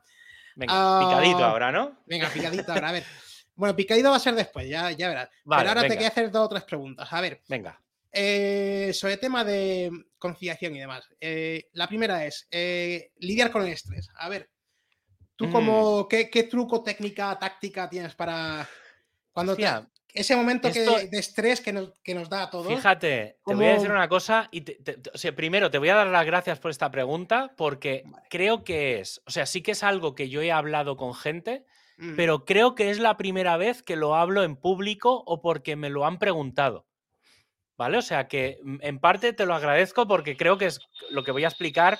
Voy a explicar un poco mi situación y mi historia. ¿eh? Em, yo he tenido creo que tres petadas. Petadas es de cuando. O sea, para mí una petada es. Voy, me, suena el despertador por la mañana mm. y no me puedo mover. Pero literalmente es, no me puedo mover. Le estoy diciendo a mi brazo, le súbelo, ¿vale? Porque tienes que quitarte las, las, sábanas de encima y que el brazo no responda. ¿Vale? O sea, yo esa mm. situación me he encontrado tres veces en mi vida. ¿Vale? Hablo tres veces, bueno, en general siempre han sido petadas relacionadas con trabajo, ¿vale? O sea, siempre han sido picos de estrés relacionados con trabajo, pero, pero me he encontrado tres veces. La primera vez eh, fue, mm, fue, o sea, me generó todavía más estrés, porque, claro, no entiendes qué es lo que pasa, ¿vale? O sea, es un momento en el decir, hostia, tío, que, que, no, que no me puedo mover. Y claro, estás solo en casa, estás solo en tu cama, llega por la mañana, hostia, que me tengo que ir a la oficina, que tengo que hacer no sé qué. Claro, encima te genera todavía más estrés y es horroroso. Es una, una, sensación exageradísima de decir, no, ¿qué pasa? No me, no me responde el cuerpo. Obviamente, o sea, tienes que hacer un ejercicio, tienes que aprender por narices en ese momento a qué hago para que el cuerpo me responda. Obviamente, yo em, aquella vez, claro, ante la imposibilidad de moverte y ante el pase de 5 o 10 minutos de no pasa nada, lo que haces es, necesito descansar. O sea, soy consciente, o sea, eres consciente de por qué me está pasando esto. Y entonces haces un poco de retrospectiva de las últimas semanas y dices, me está, o sea, estoy hasta arriba de curro, he estado trabajando de 6 de la mañana a 10 de la noche, eh, estoy comiendo mal, eh, estoy durmiendo mal, y entonces llegas a la conclusión de estoy roto. Estoy literalmente, mi cuerpo se ha roto, mi cabeza no es capaz de eh, decirle a mi cuerpo que haga cosas. Entonces, obviamente eso llega a necesito un día de descanso, de, poder llegar a coger el móvil, de la, o sea, de poder sacar el brazo, coger el móvil y mandarle a tu jefe, a tu socio, a quien sea, no me puedo mover, necesito un día de mm. descanso porque estoy roto, ¿vale? Es muy duro, ¿eh? Reconocerlo, pero mm, obviamente yo cuando me pasó la primera vez tuve la suerte de que mi entorno sabe perfectamente qué es esa situación y directamente te dicen, no quiero verte, no quiero saber nada de ti hasta pasa mañana, ¿vale? Entonces, eso también es muy importante, ¿eh? Porque una cosa es tu pico de estrés y la otra es cómo tu entorno es capaz de asumir... El apoyo del entorno.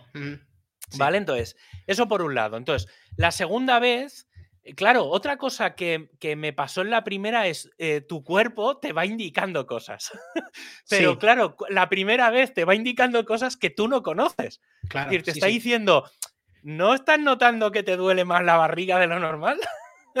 es, increíble como la, como, es increíble como, como, como las cosas mentales pueden afectar físicamente, ¿no? Sí, mm. es, es, pero claro, entonces tú la primera vez dices, bueno, me duele la barriga, algo habré comido mal.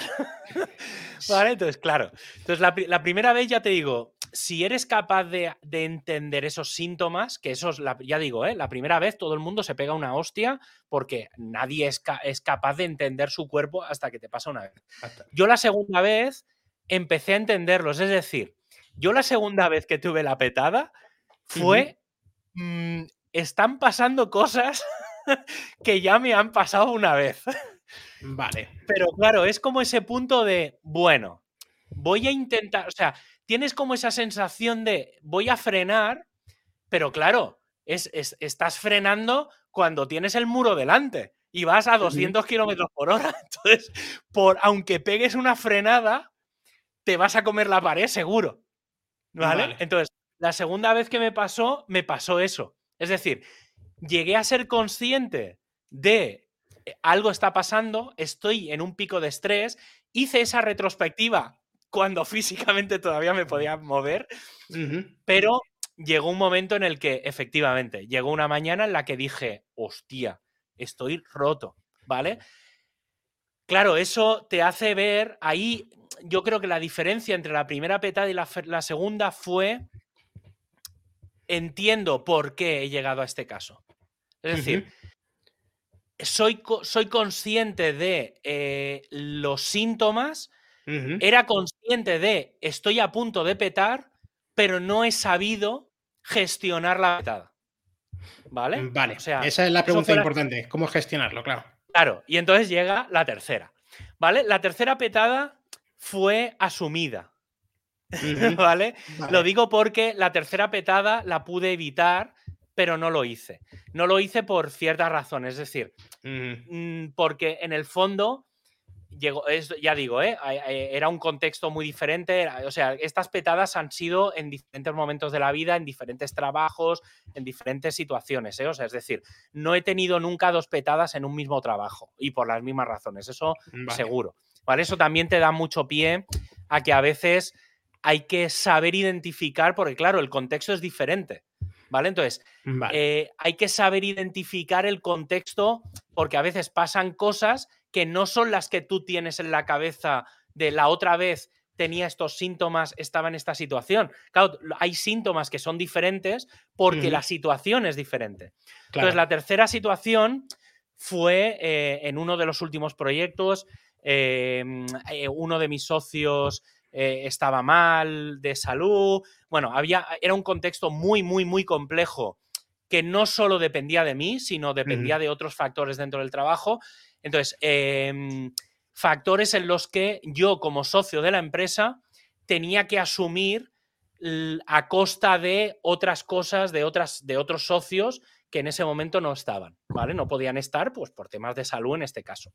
Entonces, claro, llega un momento en el que dices, eh, estoy saturado porque obviamente el hecho de, además la relación normalmente que cuando tienes socios, la relación con los socios suele ya ser más que profesional, suele ser personal, eh, son amigos, en este caso era uno de mis mejores amigos, eh, falleció y tal, o sea que por eso digo, fíjate que el caso extremo es que esa persona falleció. Entonces, la por eso te digo que la tercera petada fue asumida hasta el punto, o sea, estamos hablando de una situación muy extrema, muy grave, ¿vale? Entonces, claro, llegó un punto en el que yo sabía que iba a petar, ¿vale? Porque obviamente todos los síntomas estaban ahí, eh, incluso en este caso pedí ayuda a otros, a otros socios que también llegaron a estar en ese pico de estrés, pero claro, llega un momento en el que el cuerpo da, o sea, una cosa es, Claro, es fíjate lo que tú estabas diciendo.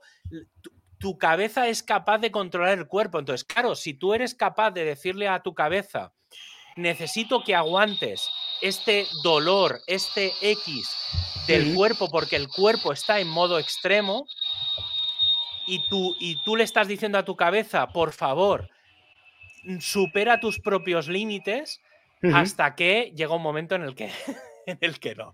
¿Vale? Entonces, eh, eso digamos a nivel personal, ¿vale? Obviamente sí que es verdad que como todo el mundo sabíamos que estábamos en ese pico de estrés, todo el mundo, digamos, dentro de la empresa o dentro del proyecto, asumíamos que íbamos a caer en efecto dominó, ¿vale? Entonces, mm. sabíamos que si alguien un día no contestaba al teléfono, era, o sea, no, no, en 24 horas no te tenías que preocupar.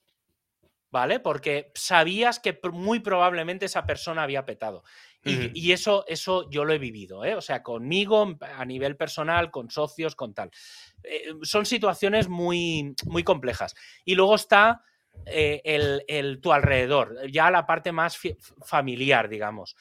Yo aquí... Muy importante apoyo familiar, sí, cuando tienes una situación. Claro, yo en este caso, claro, yo, yo esto a, nivel personal, yo no tengo, o, las veces que he tenido estas petadas, no he tenido pareja. Eh, entonces, digamos, he estado solo. También hay otra situación que es, bueno, en todas estas petadas yo he vivía solo y vivo solo en general.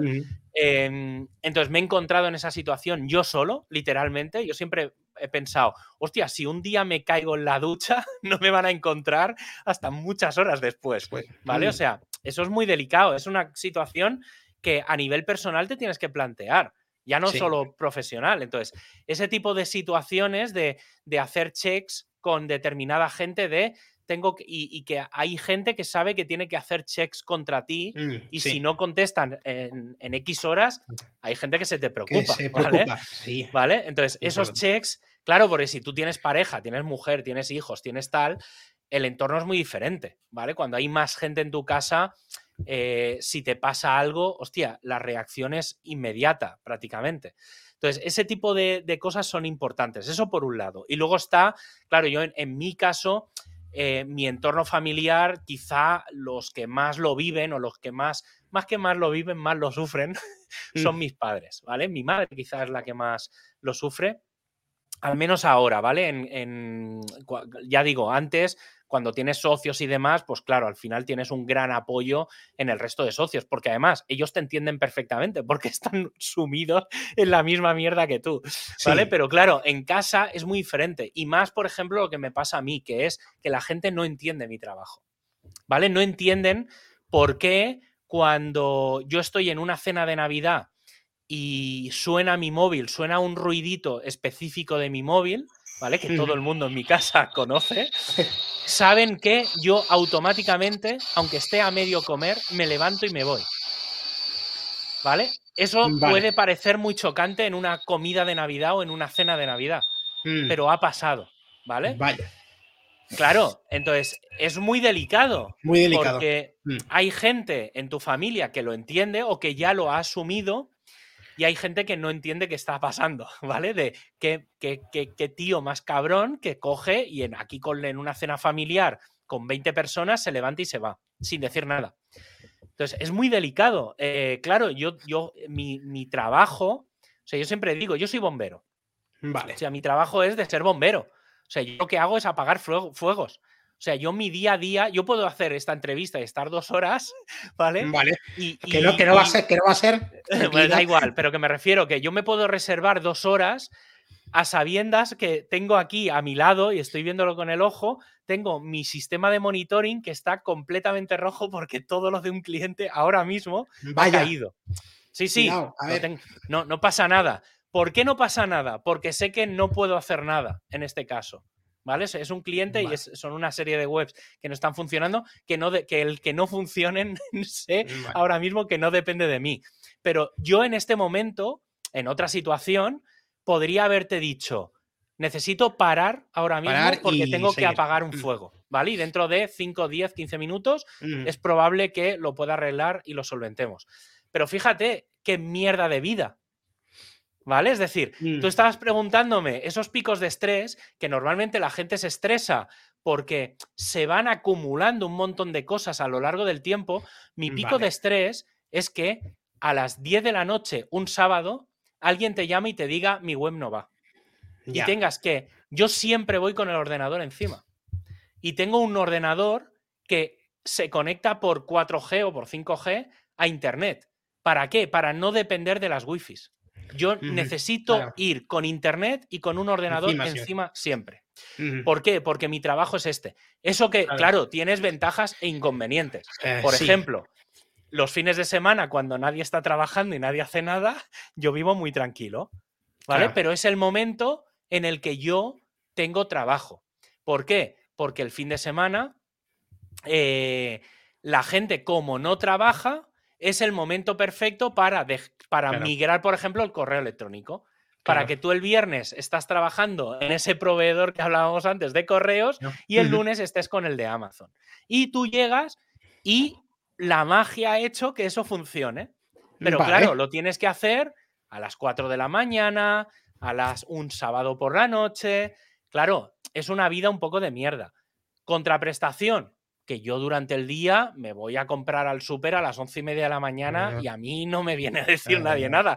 Claro, tú si trabajas en una oficina y le dices a tu jefe, oye, me voy al súper a hacer la compra de casa, es, raro, ¿vale? Entonces, ese, ese, eso es lo que mi familia, obviamente mi familia ya lo entiende, o, en, el fondo ya lo entiende o se la, se la sopla todo y ya dan por hecho de, da igual, No, pero sí, porque por ejemplo, yo mis hermanos se la sopla, o sea, les da igual, saben que si me levanto y me voy, eh, sí que son conscientes de que si me levanto y me voy es por algo de trabajo, pero, mm, pero, les, mm, pero sí que es verdad que eh, sí que a lo mejor mi madre lo sufre más, ¿vale? porque mi madre es la de estás todo el día delante del ordenador, que no es verdad. ¿vale? Porque en mm. realidad estoy, sí que es verdad que puedo estar todo el día delante del ordenador, pero no es verdad que esté todo el día trabajando delante del ordenador. Para mí el ordenador o Internet en parte también es ocio. Colaboro muchas horas con la comunidad, tengo mi trabajo, hago muchas cosas, me gusta hacer, por ejemplo, formación, hago este tipo de entrevistas, tengo podcast. Entonces, no siempre. No siempre Y para mí, para mí este rato que estoy contigo, aunque estamos hablando de mierdas de. Pero para mí esto es un momento de desconexión que estoy disfrutando cantidad. O sea, tú no sabes, ya te digo. me alegra escucharlo. Bien. Sí, sí, sí, tío. Pero sí, sí que es verdad que es. Hay que. Mm, tienes que aprender a conocerte a ti mismo y saber esos picos. Esa es la conclusión. Y, y encontrar, encontrar esos momentos de mm, yo, por ejemplo, tengo detectado dos posibilidades de necesito frenar, ¿vale? ¿Sabes? Lo típico de, hostia, oye, ¿sabes? Lo típico de te levantas saturado, curras una hora y dices, vaya mierda de día que, que voy a tener por delante. ¿Vale? Entonces yo hago cosas sencillas. Es, por ejemplo, lo que te decía de voy a salir a comprar. A veces no tengo nada que ir a comprar al súper. ¿Vale? pues me busco una mierda de excusa de voy a ir al súper a comprar una lata de Coca-Cola ya está. Sí, los por ejemplo. 15 mm. minutos de salir, de el ejercicio de me voy a acabar de vestir, porque yo qué sé, me pongo un chalequito, una, una chaqueta, sí. me pongo las zapatillas, porque claro, yo estoy vestido de calle, digamos, para trabajar, yo no trabajo en pijama, ¿vale? Que eso es otra historia. Que, sí, eso ya... ¿Vale? Pero bueno, yo, yo me he visto para trabajar, pero obviamente no me pongo unos zapatos. Quiero, tío, los pies cómodos. Sí, sí. Entonces, ese ejercicio de me voy a poner las zapatillas, me voy a poner la chaqueta, tengo que coger, voy a abrir la nevera a ver si me hace falta algo de verdad. ¿Vale? Cojo, aunque solo voy a por una lata, cojo el cesto de la compra, eh, cojo las llaves, mm, abro, cierro, echo, salgo de casa. Solo por eso, y aunque estoy 15 minutos por eso. Eso ya es desconexión.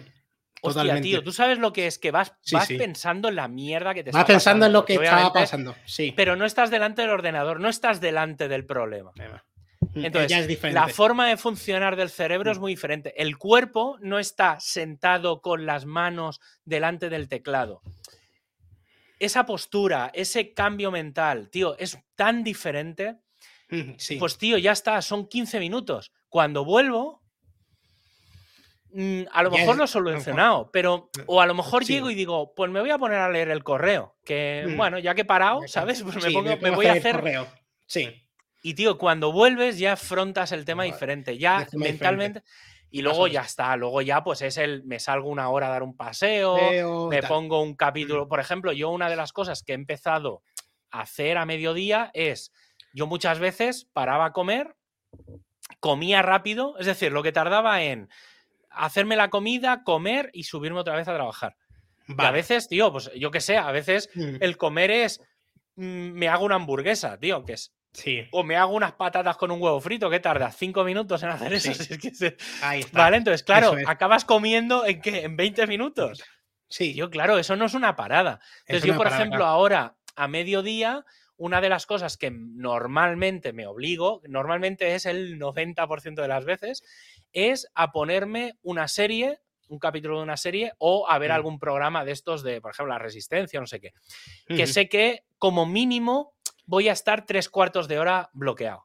Vale. Entonces, es, hago la comida, que ese tiempo tampoco cuenta, porque claro, la serie es cuando empiezo a comer. Entonces, empiezo a comer con calma porque sé que como el capítulo es largo, empiezo a comer con más calma, te hace relajarte, es decir, ya tienes el parón de delante, el parón de la comida y luego esos 10, 15, 20 minutitos extra de no estoy haciendo nada, estoy simplemente viendo la tele, olvidándome de absolutamente todo, porque en ese momento sí que no estás pensando en curro, ¿vale? Pues estás focalizado en... Tío, Ay, olvídate de eso, lo demás, sí. Tío, esa, mm, esos tres cuartos de hora, una hora de parar a comer, que dicen lo típico de los americanos digan, wow, tío, paras una hora o dos horas a comer, no sé qué. No, no, es que no paro una hora a comer, es decir, no me voy a parar dos horas a comer. Paro mentalmente porque llevo seis horas currando y mm. necesito esa parada. Porque luego por la tarde, no nos equivoquemos, los autónomos, los que estamos solos, trabajamos más de ocho horas. Sí. ¿Vale? Entonces, sabes que la tarde es larga. Entonces, hacer esa parada porque luego por la tarde no sabes si vas a poder parar, no sabes si te vas a poder ir a dar ese paseo. Entonces, necesito obligarme a hacer esa parada mental a mediodía. Eso es algo muy, Perfecto. muy, Pues mira, Javier, eh, genial la respuesta. Ah, o sea, increíble, gracias. Ah, nos quedan cinco minutos. Por ahora está siendo de largo la, más larga, la entrevista más larga. conmigo ya, si no lo sabías, te lo podías esperar. Me, lo podía esperar, pero vamos a pasar al tercer bloque, al último. Preguntas cortas al pie. Vale.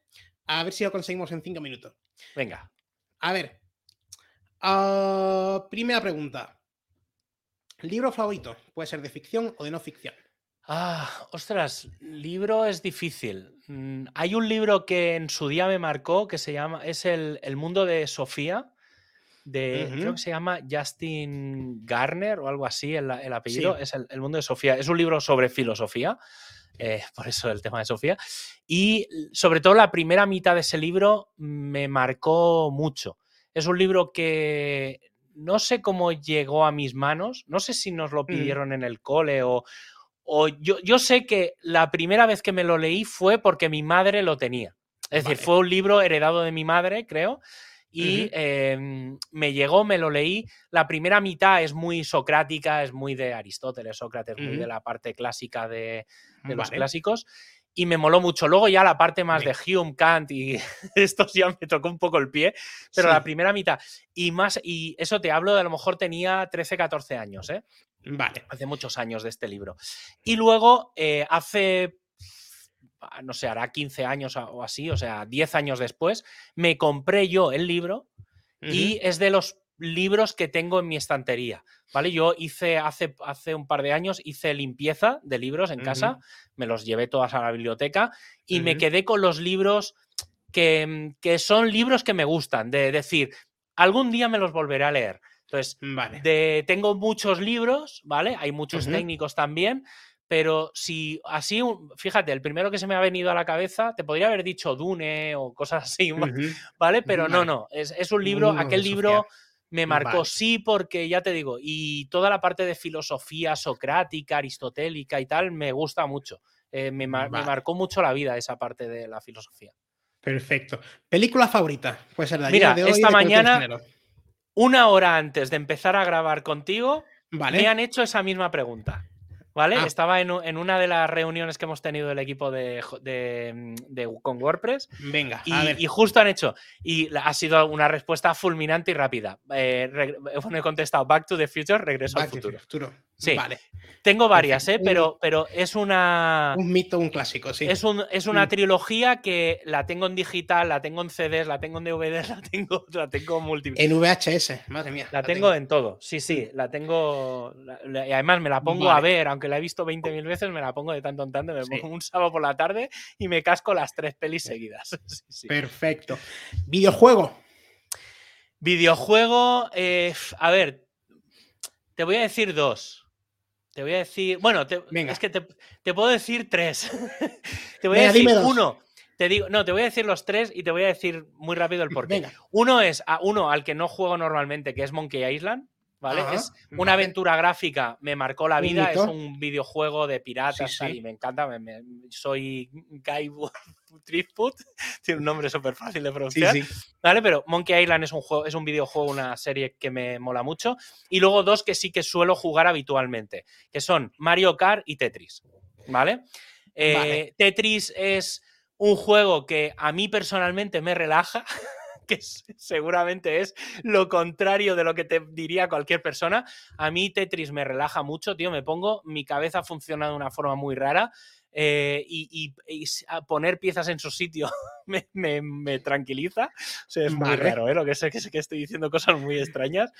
¿Vale? Eso por un lado. Y luego Mario Kart. Mario Kart es el videojuego de la comunidad WordPress por excelencia y es un videojuego con el que juego con colegas, con gente de WordPress, tío, me puedo pasar horas jugando a, a la pradera Mumu. ¿Vale? los que saben de ese juego saben a lo que me refiero. ¿Vale? O sea, me puedo llevar, me puedo chocar con vacas, me puedo pasar todo el día chocándome con vacas. O sea, bueno. me sé de memoria ese circuito. Venga, streamer, o streamer o creador de contenido favorito que no sea Ibai. Que no sea Ibai. A ver, he de reconocer que mm, soy cero eh, seguidor de streamers. Pero voy, a, voy a mencionar a una persona que es una persona que es una, podría decir que es mi mejor amiga, o una de mis mejores amigas, que es Gina, Gina Toast. Eh, es una de las primeras streamers en España. Te digo más, le monté el la primera plataforma, e-, ella mm. emitía en YouTube y tal, y eh, cuando montamos el uno de mis primeros WordPress que monté fue a ella, y le monté un sistema para servir vídeos. O sea, le monté como una especie de YouTube. Te hablo del 2006, ¿eh? cuando la conocí. Eh, y, y, claro, aquí el, por eso te digo que es un poco difícil para mí. ¿Por qué? Porque yo he estado parcialmente implicado en la carrera de Gina desde esa época, ¿vale? Gina luego ha, estado, o sea, Gina empezó a hacer vídeos, a hacer un videoblog ya te digo, ¿eh? 2005, 2006, 2007, y de ahí ha pasado a trabajar en la tele, a trabajar en la radio, ahora está, por ejemplo, eh, en temas, no, no digo políticos, pero está llevando parte del equipo digital de la Generalitat de Cataluña, o sea, ha tenido una carrera bastante interesante y me quedo con esa parte inicial de streaming de, vídeos, porque yo he llegado a ser su cámara y a salir a, O sea, yo he estado en la parte de atrás de, ese trabajo. Entonces, me quedo con, con, Gina como streamer. Vamos desde ese punto de vista. Pues tomo, tomo, nota. A ver, un sitio para comer y qué comer en ese sitio. Hostia. Yo es que soy de muy mal de España o de Soy de muy mal comer. No, no soy muy. Pero a ver, mira, voy a decir algo súper horroroso. Pero sobre todo es horroroso porque últimamente no lo hago mucho. Pero me voy a ir a seguramente algo contrario a lo que te dice todo el mundo. Te voy a decir el Kentucky. Vale, bueno, Al, KFC y unas tiras de pollo. ¿Vale? Tiras de pollo del Kentucky. No sé por qué, es una cosa muy rara, pero si tengo que elegir en comida mierder tal, me quedaría con eso. Y sobre todo porque cuando voy con. Tengo un colega que nos vemos muy de muy en muy y también es muy de esto, de, comer en el Kentucky y tal. Y tío, siempre vamos ahí, es como, ¿sabes? Se ha hecho como tal. Y antes sí que tengo en, en Barcelona, sí que tengo uno cerca de casa, y entonces intento no ir, pero de tanto tanto me doy el caprichito. Pero aquí sí que es verdad que en Granada es para mí muy difícil. Sé dónde hay uno y de tanto en tanto, pues a veces aprovecho y cuando estoy por el centro de Granada, pues me acerco. Pero es como, es raro, ya digo, ¿eh? sé que seguramente es políticamente incorrecto decir esto, pero, pero sí, sí, unas tiras de pollo del Kentucky. Vale, me quedan tres preguntas. Venga. La siguiente es, ¿qué consejo le darías a alguien? Un consejo, el primero, que le, que le darías a alguien que está empezando a trabajar online, que está trabajando en Internet? Bueno, esta es fácil para mí. Además, es eh, si te vas a dedicar a Internet, tienes que saber cómo funciona Internet. Esta es una frase que sabes que digo siempre, en todos sitios, pero creo que es, creo que responde muy claramente a esto. Es decir, no os planteéis, o sea, cuando te planteas entrar en Internet, si vas a hacer algo, piensa que en Internet eh, las webs tienen tecnología detrás, hay gente detrás, todo tiene un trabajo detrás. Intenta entender ese trabajo detrás de lo que tú vayas a hacer, eh, porque te ayudará mucho a hacer ese trabajo. Perfecto. Eh, nomíname a alguien para que venga hacerle yo unas preguntillas. Ostras, eh, hostia, te, diría Gina, pero está súper liada y sería, sería muy guay. Em, a ver, así alguien... Puf, no te sé decir. Mira, te voy... sí, te voy a decir a una persona, a, Ana Gavilán, que también es de la comunidad WordPress, es una persona que sabe mucho de marketing, sabe mucho de comunicación. Eh, creo que tiene un perfil, o sea, tiene, conoce temas técnicos, pero tiene un perfil de marketing y tal, y creo que es una persona así. Ana Gavilán. Ana Gavilán, pues venga, a ver si contactamos con ella. es muy fácil hablar con ella. Seguro que sí. Última pregunta. ¿Dónde te podemos encontrar? Página web, redes sociales, Mastodon. Es un pues mira, casi te diría, o sea, es fácil y difícil a la vez. A ver, es fácil. Eh, javiercasares.com, ahí siempre voy a estar, o sea, eso es como independientemente de estar. Pero sí que es verdad que, por ejemplo, voy a explicar una, como una especie de anécdota. Yo no tengo ni eh, WhatsApp, ni Instagram, ni Facebook. ¿Vale? Pero bueno, lo, clásico es no tengo WhatsApp. Y entonces es, hola tío, pero ¿cómo hablas con la gente? Hablo por Signal. ¿Vale? Que es como, es como un WhatsApp, pero es realmente es más seguro. ¿Vale? Pero, pero sí, al final se me puede encontrar por. O sea, desde la web está mi correo, mi correo es público. Eh, por Twitter, última, a ver, últimamente, antes siempre decía por Twitter, últimamente no estoy tan en Twitter, estoy más en Mastodon, que sé que es más difícil de que la gente me escriba por ahí, pero bueno, al final, un mail, un correo a javier.casades.org es lo más efectivo siempre. ¿Vale? Porque el correo siempre va a estar ahí, lo tengo más, es lo que más leo, es lo que donde más pendiente estoy, así que es lo más, lo más fácil, más que una llamada. Perfectísimo. Oye, Javier, hemos llegado ya a hora y media. Venga, récord. Ya está. A, ver quién lo supera, a, ver quién lo supera. Bueno, Javier, que muchísimas gracias por venir. Gracias por estar aquí estos, minutillos. esta hora y media. Esta hora y media. Estos 90 minutillos. Y nos vemos, eh, tú y yo nos vemos en la próxima Meetup. Sí, nos vemos pronto. Y que si quieres decir algo más, el micrófono es tuyo. No, si alguien tiene alguna duda, lo que decía antes, yo estoy aquí siempre ah, disponible para todo el mundo. Mientras pueda, ahí estaré. Perfecto, muchas gracias. Y muchas gracias también a los que estáis ahí, a los que nos, están, eh, nos estáis viendo o escuchando, que ya estará esto en formato podcast también. Y nos vemos la semana que viene. Chao, chao.